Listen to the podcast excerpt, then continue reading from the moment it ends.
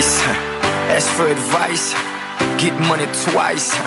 I'm from the dirty, but that Chico nice.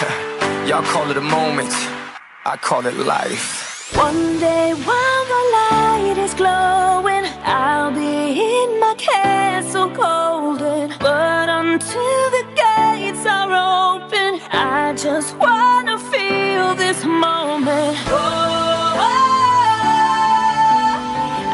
just wanna feel this moment. Oh, I just wanna feel this moment. Κυρίες και κύριοι, καλησπέρα σας. Πρώτη φορά Ariston Project, κάθε Παρασκευή 12.30 με 1 στη συχνότητα του Ράδιο Θεσσαλονίκη.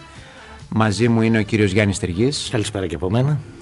Και σήμερα θα μπούμε να δούμε, συνεχίζοντας την τακτική μας να μπαίνουμε σε πολύ πρακτικά ζητήματα, ε, το προσωπικό μαθησιακό και εργασιακό προφίλ ε, θα εξετάσουμε σήμερα και πριν μπούμε να δούμε αναλυτικά τι περιλαμβάνει αυτό, κύριε Στεργή, ήθελα λίγο επειδή μας απασχόλησε στο προηγούμενο, στην προηγούμενη μας εκπομπή το ζήτημα του βιογραφικού και της συνέντευξης και υπήρξε και ανταπόκριση μεγάλη από την πλευρά των ακροατών και θεωρώ δικαίως γιατί είναι ένα θέμα που ενδιαφέρει πάρα πολλούς. Και με πολύ εύστοχες ερωτήσεις οφείλω να παρατηρήσω την περασμένη φορά τους ακροατές. Ναι. Πρέπει να αποκτούν εσείς πιστεύετε τέτοιες γνώσεις οι μαθητές του Λυκείου ή οι φοιτητές των ΤΕΙ και ΑΕΗ ή αναγκαστικά η πρόσληψη αυτής της γνώσης είναι προνόμιο κάποιων ιδιωτικών εκπαιδευτικών φορέων και προγραμμάτων; Ε, η απάντηση είναι σαφώς ναι.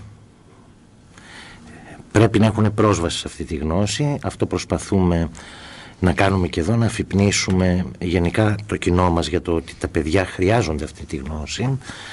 Ε, τώρα η ερώτησή σας κάνει την εικασία ότι δεν υπάρχει πρόσβαση σε αυτή τη γνώση, κάτι με το οποίο θα μου επιτρέψετε να διαφωνήσω. Ε, γιατί από τον καιρό που ήμουν εγώ μαθητής, τώρα μιλάμε για 35 χρόνια πριν, ε, υπήρχε πρόσβαση σε τέτοια γνώση, γινόντουσαν κάποιες προσπάθειες ανάλογα με την εποχή και τη συνειδητοποίηση την κοινωνική και της αγοράς και της οικονομίας. Ε, το πρόβλημα λοιπόν δεν είναι ε, αν υπάρχει κάποιο πρόγραμμα στον δημόσιο εκπαιδευτικό τομέα όπου τα παιδιά θα αποκτήσουν πρόσβαση. Σίγουρα ό,τι παραπάνω γίνει είναι το καλύτερο. Ε, εγώ γνωρίζω ότι και από τα πανεπιστημιακά μου χρόνια και από τα σχολικά μου χρόνια, δευτεροβάθμια εκπαίδευση, γινόντουσαν τέτοιες προσπάθειες, εξακολουθούν και γίνονται είτε αποσπασματικά με κάποια προγράμματα, είτε με παρεμβάσεις κάποιων γραφείων διασύνδεσης, ε, είτε ακόμη και παλιότερα με το μάθημα του σχολικού επαγγελματικού προσανατολισμού. Ε, εγώ δεν θα ξεχάσω το βιβλίο που είχαμε για το ΣΕΠ, το σχολικό επαγγελματικό προσανατολισμό 30 και χρόνια πριν, το οποίο προσωπικά το έβρισκα συναρπαστικό σαν βιβλίο και σαν μάθημα. Ε, ήταν πραγματικό. Ε, και μπορώ να σας πω ότι το έχω χρησιμοποιήσει ακόμα και σήμερα γιατί έχω κρατήσει κάποια αξιόλογα βιβλία για να αντλήσω υλικό προετοιμάζοντας τις εκπομπές μας. Ε, το πρόβλημα λοιπόν δεν είναι το αν έχουν γίνει προσπάθειες να μπει στον τυπικό τομέα της εκπαίδευσης σε ένα τέτοιο πρόγραμμα. Το πρόβλημα είναι ότι όποτε μπήκε δεν το πήρε κανένας εκπαιδευτικός σοβαρά. Και αυτό αντικατοπτρίζει τον πολιτισμό μας και την κουλτούρα μας στην κοινωνική. Δηλαδή, αφού δεν το πήρε ο αποδέκτης σοβαρά, δεν αξιοποιήθηκε ένα τέτοιο πρόγραμμα σοβαρά. Σήμερα όμως έχουν αλλάξει τα πράγματα. Ε, θα δείτε πολύ περισσότερες προσπάθειες και στον δημόσιο τομέα. Ο ιδιωτικός τομέας οφείλει να πρωτοπορήσει. Έτσι κι αλλιώς πάντα όταν γίνανε καλά πράγματα σε αυτή τη χώρα ήταν γιατί ο ιδιωτικός τομέας εμπέδωσε μία πρακτική την οποία ύστερα την υιοθέτησε και ο δημόσιος τομέας. Ε, νομίζω ότι με τις προσπάθειες που γίνονται όσο περισσότερο βλέπουμε σύγκληση και συσχετισμό μεταξύ των χώρων της αγοράς και της βιομηχανίας, της ακαδημίας και των πανεπιστήμιων και των θεσμών και του δημοσίου, όλο και περισσότερο θα βλέπουμε τέτοιες προσπάθειες να πετυχαίνουν. Αφιερωμένο το επόμενο τραγούδι στην κυρία Έμα Πάρκερ.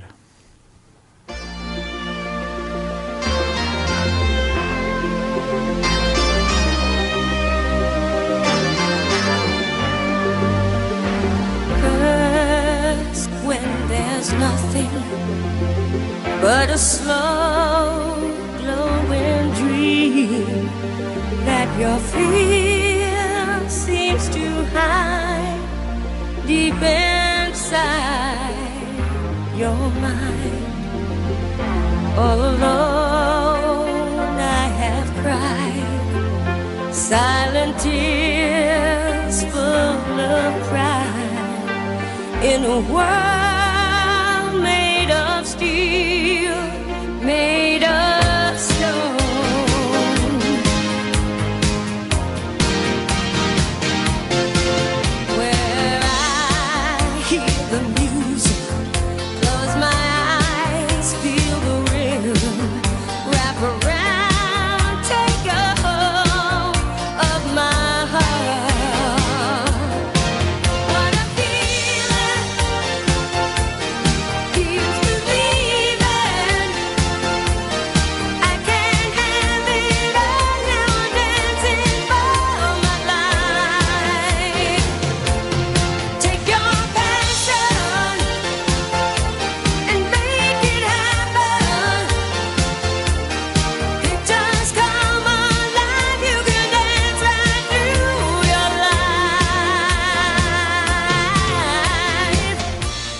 Κύριε Στεργή, α, νομίζω ότι η απάντησή σας δίνει τροφή ε, στο κυρίως μενού του σημερινού μας, της σημερινής μας εκπομπής. Να μπούμε λοιπόν να δούμε το προσωπικό μαθησιακό και εργασιακό προφίλ του νέου, του εκπαιδευόμενου. Σας ακούμε. αλλά και του πιο έμπειρου στελέχους το οποίο θέλει να κάνει κάποιο άλμα στην καριέρα του ή κάποια ε, μεταστροφή. Ε, μιλάμε λοιπόν σήμερα για το μαθησιακό προφίλ και το εργασιακό προφίλ του υποψηφίου το οποίο πρέπει να αποτυπώνεται μέσα στα εργαλεία που χρησιμοποιεί για να πουλήσει σωστά τον εαυτό του και για να κατακτήσει την επιθυμητή θέση. Ε, αυτά τα εργαλεία είναι όπως μιλήσαμε και την προηγούμενη φορά γιατί η σημερινή συνεδρία μας αποτελεί συνέχεια της προηγούμενης συνεδρίας ε, καταρχήν το βιογραφικό του σημείωμα και η συνέντευξη. Αυτό τι σημαίνει; Σημαίνει ότι οτιδήποτε θα αφορά στο μαθησιακό του προφίλ και στο εργασιακό του προφίλ το οποίο θα αποτελεί ε, σημείο ενδιαφέροντος για τον υποψήφιο εργοδότη ή τον υποψήφιο τέλος πάντων ε, ακαδημαϊκό ε, ο οποίος θα επιλέξει έναν υποψήφιο διδάκτορα ας πούμε ή ένα μεταπτυχιακό φοιτητή ε, θα πρέπει αυτό το μαθησιακό προφίλ και το εργασιακό προφίλ να βγαίνουν μέσα από αυτά που γράφουμε μέσα στο βιογραφικό μας σημείωμα και τα οποία θα μπορούμε επιτυχώς να αναπτύξουμε κατά τη διάρκεια της συνέντευξης. Κάτι που είναι πολύ σημαντικό εδώ είναι να διακρίνουμε το μαθησιακό προφίλ από το εργασιακό προφίλ σε έναν πολύ βασικό τομέα. Το μαθησιακό προφίλ αφορά το πώς. Το εργασιακό προφίλ αφορά στο τι. Αυτό τι σημαίνει, ότι στο μαθησιακό προφίλ δίνουμε περιστάσεις και μετρήσεις και αποτελέσματα από αξιολογήσεις τα οποία ε, παραπέμπουν στο πώς μαθαίνει και πώς επικοινωνεί επιτυχώς και λειτουργικά μέσα σε μια ομάδα εργασίας ένας υποψήφιος. Το εργασιακό προφίλ όμως είναι πιο ιστορικό, δηλαδή αφορά στο τι έχει κάνει τι έχει κατακτήσει με αναφορές στη μεθοδολογία και τις συνθήκες κάτω από τις οποίες έχουν λάβει χώρα οι κατακτήσεις του. Και τα δύο αυτά στοιχεία μπορούν να προωθήσουν την εικόνα του υποψηφίου. Εγώ καταλαβαίνω ότι εσείς διαχωρίζετε το μαθησιακό από το εργασιακό παρόλο που το ένα αποτελεί συνέχεια του άλλου ε, και το ένα χτίζει πάνω στο άλλο δηλαδή Σαφώς συσχετίζονται τα δύο. Ε, ένα υγιές εργασιακό προφίλ έχει βασιστεί πάνω στην επίγνωση του ποιο είναι το μαθησιακό μας προφίλ. Αλλά δεν συνδέονται απαραίτητα τα δύο. Παρ' όλα αυτά πρόκειται για δύο στοιχεία τα οποία πρέπει ε, εξίσου να τα βρει ενδιαφέροντα ο υποψήφιος εργοδότης ή τέλος πάντων αυτός που κάνει την επιλογή.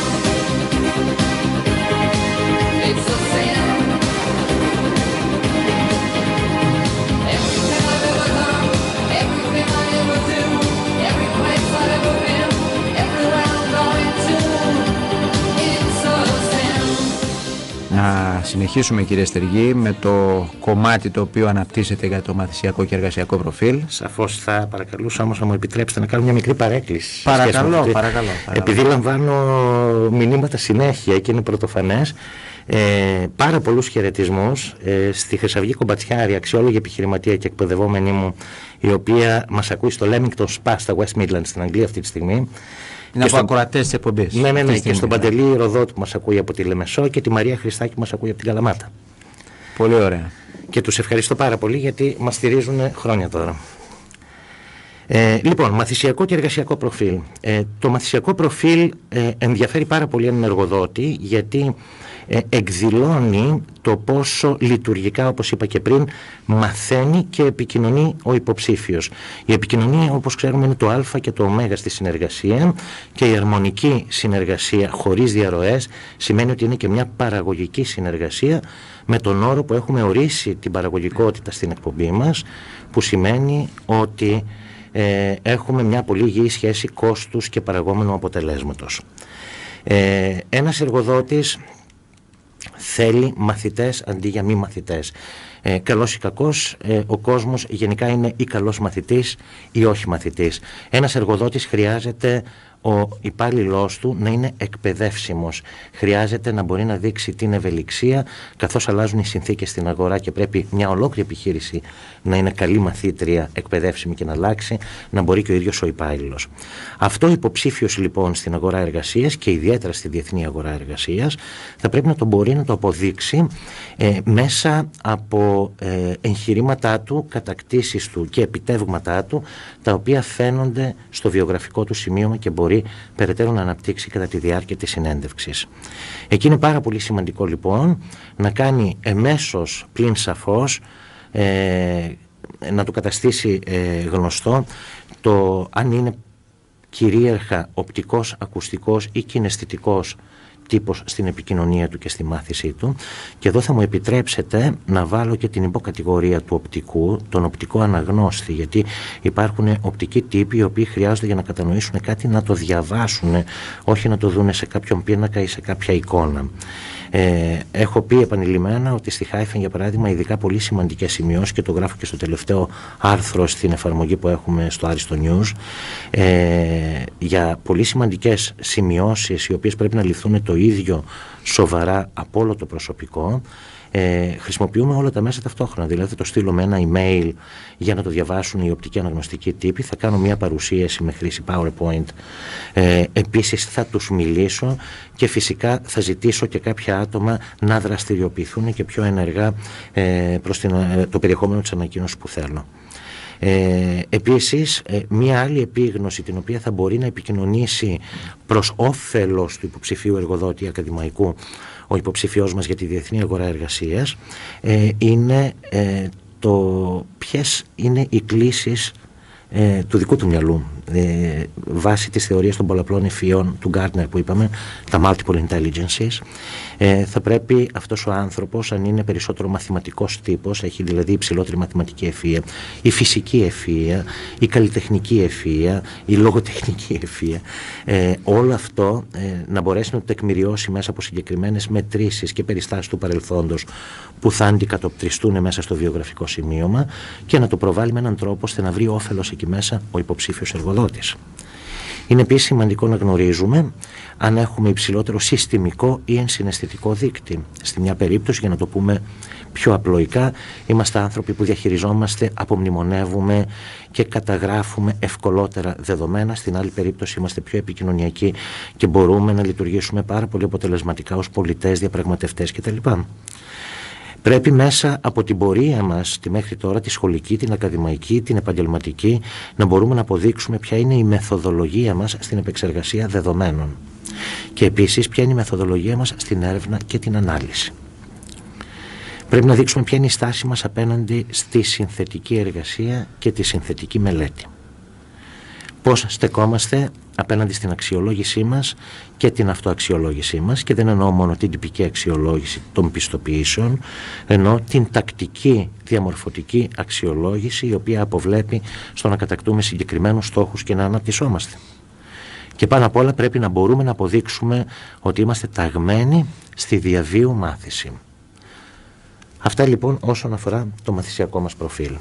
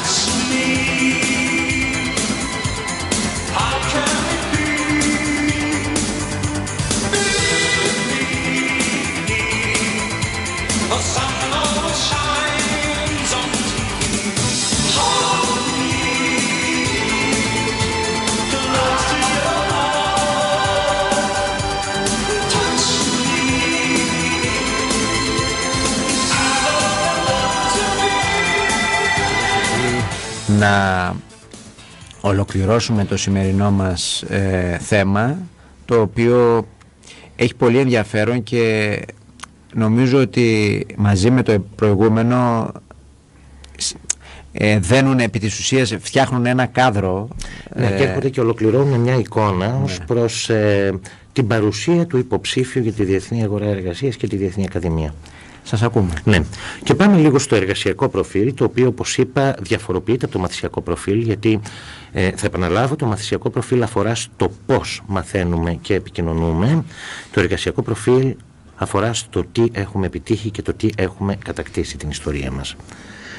Σε ένα εργασιακό προφίλ λοιπόν το οποίο θα βγει μέσα στο βιογραφικό μας σημείωμα και θα βγει και στη συνέντευξη σαφώς και θα αναφερθούμε στα τυπικά μας προσόντα. Πτυχία, πιστοποιήσει όπως έχω πει επανειλημμένα δεν τα ακυρώνουμε αυτά τα πράγματα και μάλιστα μπορώ να σας πω και έναν ουσιαστικό παράγοντα γιατί κάποιοι εργοδότες εκτιμούν ένα πανεπιστημιακό πτυχίο. Μου το είχε πει ο διευθυντής μου το 1989 όταν δούλεψα για το Πανεπιστήμιο της Οξφόρδης. Ε, ε, εγώ είχα μπει τότε σε έναν κλάδο που αφορούσε καθαρά στην εκπαίδευση όπως ξέρετε οι σπουδές μου είναι νομικές ε, και έλεγα μα σας κάνει το δικό μου το πτυχίο και μου λέει ο Τζον Βάιετ λέει ο συνάδελφός σου είναι γεωλόγος ε, έχουμε άνθρωπο που έχει κάνει μουσικές σπουδές εδώ. Δεν μας ενδιαφέρει από τη στιγμή που μπορούμε να έχουμε την επαγγελματική και ακαδημαϊκή απόδοση που χρειαζόμαστε. Αλλά είναι σημαντικό να ξέρουμε ότι κάποιος έχει περάσει τέσσερα χρόνια σε ένα ακαδημαϊκό ίδρυμα με έναν συγκεκριμένο στόχο τον οποίο έφερε σε πέρας. Καταλάβατε δηλαδή ένα πτυχίο σημαίνει πολύ περισσότερα πράγματα πέρα από το γνωστικό φορτίο για το οποίο έχουμε πιστοποιηθεί. Είναι επί η προσήλωση σε έναν στόχο και η ικανότητα να ολοκληρώνουμε αυτό που έχουμε ξεκινήσει ακριβώς με επιτυχία. Δεν είναι όμως το πιο σημαντικό γιατί θα σας μιλήσω και σαν εργοδότης και σαν εκπαιδευτής και εκπαιδευτών και ενηλίκων ε, υπάρχουν πολλά σημαντικότατα στοιχεία τα οποία κινούνται περιφερειακά των τυπικών προσόντων και τα οποία πρέπει μέσα από τα στοιχεία που απεικονίζουμε στο βιογραφικό σημείο και στη συνέντευξη να διαφαίνονται. Ένα λοιπόν, το πρώτο, ως προς το εργασιακό προφίλ ενός υποψηφίου είναι η ρητορική του ικανότητα και η ικανότητα να παρουσιάζει ιδέες και γεγονότα. Αυτό μπορεί κάλλιστα να το αποδώσει ε, κάνοντας αναφορά στο κατάλληλο ε, χωρίο του βιογραφικού σημειώματος σε συνέδρια στα οποία ήταν παρουσιαστής ε, σε εκδηλώσεις τις οποίες κλήθηκε να δώσει κάποια παρουσίαση ή κάποιο σεμινάριο κτλ. Κάτι άλλο που πρέπει να μπορεί να αποδείξει ως προς το εργασιακό του προφίλ είναι η διαπολιτισμική του ευφυΐα. Είναι άνθρωπος που έχει ταξιδέψει, είναι άνθρωπος που έχει κινηθεί σε περιβάλλοντα ακαδημαϊκά, μαθητικά ή εργασιακά, στα οποία βρίσκονται ε, συνάδελφοι, συμμαθητές από διάφορα κράτη, διάφορες κουλτούρες κτλ. Μπορεί να λειτουργήσει με σεβασμό, αξιοπρέπεια, ε, αρμονία και αποτελεσματικά, παύλα παραγωγικά κυρίως μέσα σε ένα τέτοιο περιβάλλον. Αυτό αν μπορεί να το αποδείξει είναι το α και το ω, ειδικά στις σημερινές συνθήκες εργασίας. Ε, όσο και αν ξενήσει κάποιους, βέβαια τα πολύ καλά σχολεία το γνωρίζουν εδώ στην Ελλάδα και παντού διεθνώς, κάτι που πραγματικά συγκινεί έναν σωστό εργοδότη είναι το αν έχει αναπτύξει ο υποψήφιος εθελοντική δράση. Και αυτό έχει πάρα πολύ μεγάλη σημασία, όχι μόνο για το αυτονόητο του ότι σαφώς και είναι πάρα πολύ θετικό να ακούμε ότι οι άνθρωποι δίνουν κάτι από το ειστέρημά τους και τον χρόνο τους και το, ε, τη διάθεσή τους ε, για να βοηθήσουν μια κατάσταση αλλά το πολύ πρακτικό και συγκεκριμένο είναι ότι κάνω κάτι χωρίς οικονομικό αντίκρισμα χωρίς οικονομική προσδοκία στον εργοδότη υποψήφιο δεν ενδιαφέρει το τσάμπα αλλά τον ενδιαφέρει το κατά πόσο είναι διατεθειμένος ένας άνθρωπος να κάνει αυτό το έξτρα μίλι που λένε οι Άγγλοι, δηλαδή να υπερβεί το τι απλά προσδοκά ο εργοδότης από αυτόν. Ένας άνθρωπος ο οποίος μπορεί εθελοντικά να αφοσιωθεί σε κάτι σημαίνει ότι θα υιοθετήσει συναισθηματικά και από άποψη οράματος και κομμάτια της δουλειάς του όπου εκεί πέρα μπορεί πραγματικά να υπερβεί τις προσδοκίες του εργοδότη. Αυτό είναι πάρα πολύ σημαντικό αν μπορούμε να το μεταδώσουμε την ώρα της συνέντευξης. Είναι πάρα πολύ σημαντικό να αποδείξει ότι διαθέτει υπολογιστική ευφυΐα και όπως είπαμε και την περασμένη φορά ε, να δείξει ότι κατανοεί πώς λειτουργούν τα κέντρα κόστους και ότι ο ίδιος ως υποψήφιος θα καταλάβει μια θέση εργασίας η οποία είναι κέντρο κόστους από μόνη της, παράγει κάποιο συγκεκριμένο τζίρο για την επιχείρηση και έχει ένα κόστος έναντι αυτού του τζίρου πρέπει να αποδείξει ότι διαθέτει ευρηματικότητα και σχεδιαστική ευφυΐα. Αυτό που λέμε στο Ariston Project, ότι δεν βρίσκουμε το φτιάχνουμε. Κοινώς ότι είναι εστιασμένος στις λύσεις και όχι στην ανάλυση του προβλήματος και το φταίο.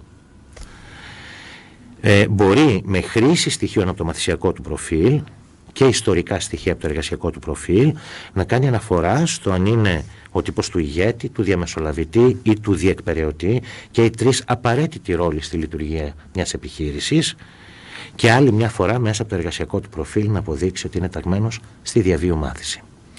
Κύριε Στεργή, ας συνοψίσουμε σε τρία σημεία το κομμάτι της, ε, της σημερινής μας εκπομπής ναι. και μετά να δούμε και κάποιες ερωτήσεις. Φυσικά. Λοιπόν, ε, το πρώτο σημείο είναι ότι το μαθησιακό και το εργασιακό προφίλ του υποψηφίου πρέπει να αποτυπώνονται στα δύο βασικά εργαλεία μέσα από τα οποία θα προωθήσει τον εαυτό του, δηλαδή το βιογραφικό σημείωμα και τη συνέντευξη. Το δεύτερο είναι ότι μαθησιακό προφίλ και εργασιακό προφίλ διακρίνονται στο ότι το πρώτο αφορά στο πώς μαθαίνει και επικοινωνεί και είναι κάτι, δεν το είπα πριν, να το τονίσω τώρα, το οποίο μπορεί να αλλάζει. Δηλαδή πρέπει να αξιολογείται τακτικά ο υποψήφιος, γιατί αλλάζουν οι επικοινωνιακές μας και οι μαθησιακές μας προτιμήσεις, ανάλογα με τις συνθήκες και τις εσωτερικές μας και τις εξωτερικές μας του περιβάλλοντος. Το εργασιακό προφίλ από την άλλη μεριά αφορά στο τι έχουμε κάνει, αποτελεί δηλαδή ένα πλαίσιο πιο ιστορικό. Ε, και το τρίτο είναι ότι θα πρέπει ε, ο τρόπος με τον οποίο αποτυπώνονται στο βιογραφικό και τη συνέντευξη να υπενθυμίζουν πάντα το what's in it for me του υποψηφίου εργοδότη. Δηλαδή θα πρέπει να μεταφράζονται σε όφελος για τον υποψήφιο εργοδότη και την επιχείρηση. Στο σημείο αυτό θα ανοίξουμε και τις τηλεφωνικές μας γραμμές στο 23 10 267 και 3 οχτάρια και 243 900 και να δεχτούμε και ερωτήσεις ε, και για το προηγούμενο επί της ουσίας την προηγούμενη εκπομπή η οποία είναι άμεσα συνδεδεμένη με αυτή ε, όπου είχαμε θέσει επιτάπητο στα ζητήματα του βιογραφικού και της συνέντευξης. Ε, κύριε Στεργή, ε, η, επί της ουσίας, εγώ καταλαβαίνω ότι αυτή η συγκρότηση ιδιαίτερα του εργασιακού προφίλ είναι μια δυναμική διαδικασία. Δηλαδή, δηλαδή δεν είναι σήμερα το προφίλ ίδιο σε σχέση με πέντε χρόνια πριν ή πέντε χρόνια μετά του ίδιου ανθρώπου. Σαφέστατα βέβαια. Και δεν είναι μόνο ενδεχομένως το ζήτημα της προϋπηρεσίας το οποίο αν θέλετε εφόσον κάποιος εργάζεται αυξάνεται η προϋπηρεσία. Το θέτω και στη λογική ότι κάποιες γνώσεις να το πω έτσι πολύ απλά παλιώνουν. Και χρειάζονται επικαιροποίηση. Χρειάζονται επικαιροποίηση, ανανέωση. Δεν ξέρω αν αυτό πρέπει να λαμβάνεται υπόψη τόσο από τον υποψήφιο εργαζόμενο όσο και από τον εργοδότη.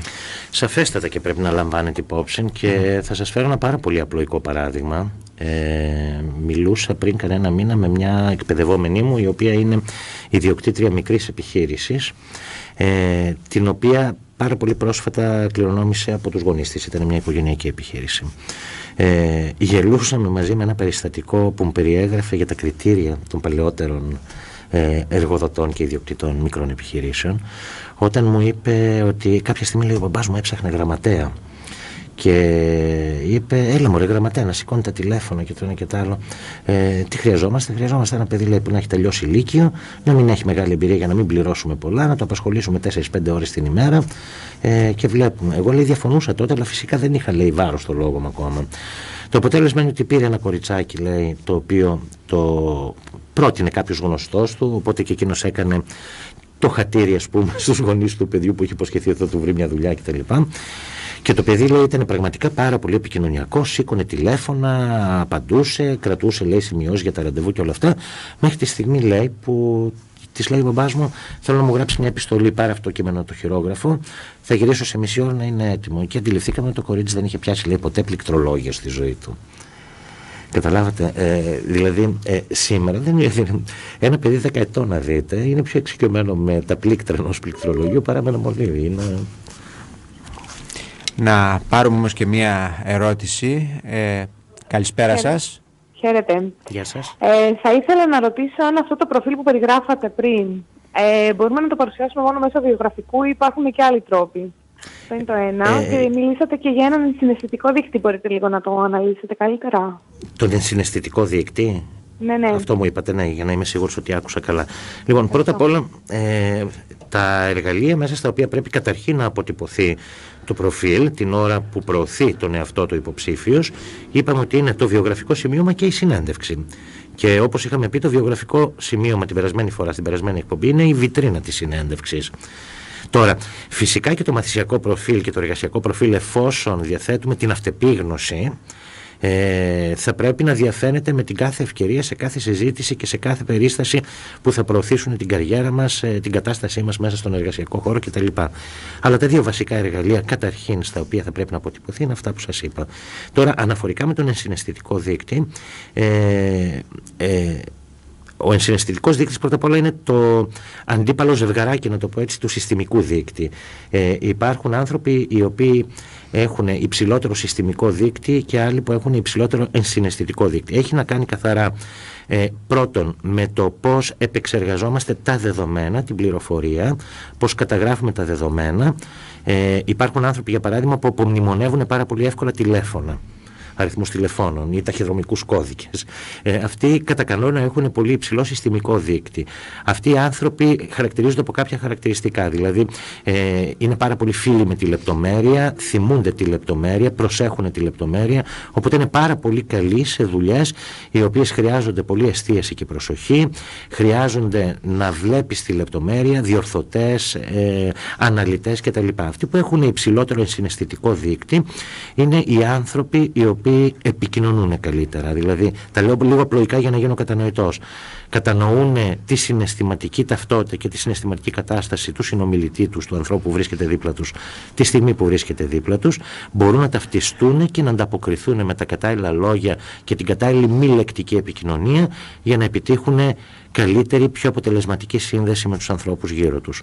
Και γι' αυτό το λόγο εξελίσσονται σε πολύ καλούς διαπραγματευτές, πολύ καλούς διαμεσολαβητές, πολύ καλούς πολιτές και εν τέλει και πολύ καλούς managers και ηγέτες γιατί ε, το βασικότερο χαρακτηριστικό του να ανεβείς στην ιεραρχία ε, είναι να μπορείς να καταλαβαίνεις και να συνδέεσαι με τους ανθρώπους.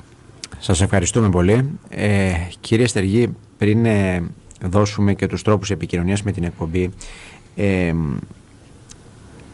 το βιογραφικό και η συνέντευξη επί της ουσίας είναι η μόνη τρόπη, γιατί θέλω λίγο αυτό να το, αν μπορούμε να το επεξεργαστούμε περισσότερο, ε, είναι η μόνη τρόπη που κανείς μπορεί να αποδείξει ένα προφίλ το οποίο έχει δημιουργηθεί, το εργασιακό προφίλ. Και το λέω αυτό γιατί, ε, παραδείγματος χάρη, δεν ξέρω αν είναι τρόπος απόδειξης το γεγονός ότι υπάρχουν τρίμηνες δοκιμαστικές περίοδοι όταν προσλαμβάνεσαι κάπου. Αυτός είναι ένας τρόπος απόδειξης. Σαφώς, ότι... σαφώς, βέβαια, αλλά είναι απόδειξης όπως είπα. Δηλαδή, απόδειξης, ναι. ναι. Ε, και, και σαφώς ε, θα αναπτυχθούν πολύ περισσότερο ε, τα στοιχεία που έχουμε υποσχεθεί σε εισαγωγικά κατά τη διάρκεια της συνέντευξης του βιογραφικού. Από εκεί και πέρα, την περασμένη φορά που μιλήσαμε πιο συγκεκριμένα για το βιογραφικό και τη συνέντευξη, αν θυμάστε, τα ανέλησα και αυτά. Δηλαδή, το βιογραφικό δεν είναι ένα ξερό χαρτί τριών σελίδων maximum που είπατε. Πρέπει να υπάρχει ένα ηλεκτρονικό blog μέσα στο οποίο και να μην ξεχνάμε και τη δύναμη των κοινωνικών δικτύων. Δηλαδή το εργασιακό και το μαθησιακό προφίλ ενός υποψηφίου θα πρέπει να φαίνεται και στο προφίλ του στο Facebook. Μην είμαστε εκεί πέρα μόνο με τα μαγιό και τα λοιπά, ενώ πάμε να ξεκινήσουμε 20 συνεντεύξεις. Δεν υπάρχει εργοδότης ο οποίος να χρησιμοποιεί την τεχνολογία σήμερα στην επιχείρησή του, ο οποίος δεν μπαίνει να ψάξει στο Facebook τους υποψηφίους που στέλνουν βιογραφικά. Νομίζω ότι μετά από αυτό με τα μαγιό μπορούμε να κλείσουμε. Ε, αν μας πείτε και τους τρόπους επικοινωνίας με την εκπομπή. Λοιπόν, Επαναλαμβάνω, τα τηλέφωνα είναι δική σας υπόθεση. Σωστά, σωστά. ναι. Εγώ θα αναφερθώ στο www.protiforά.edu.gr ε, το οποίο είναι το website της εκπομπής. Εκεί όποιος δεν είχε την ευκαιρία να την ακούσει live θα μπορέσει μέσα στο μάθημα της ημέρας να παρακολουθήσει το βίντεο της εκπομπής, να ακούσει δηλαδή την εκπομπή κανονικά. Και επιπλέον θα υπάρχει υλικό εμπλουτισμού ε, για να προσθέσει πάνω σε αυτά που είπαμε στο μισάωρο που έχουμε ε, εδώ. Ε, και φυσικά υπάρχει σελίδα στο facebook το πρώτη φορά Άριστον ε, επιμένω, επιμένω, επιμένω να κατεβάσει ο κόσμος στο Android ή στο iOS Apple τηλέφωνό του την εφαρμογή Ariston News. Δύο λέξεις. Ariston News.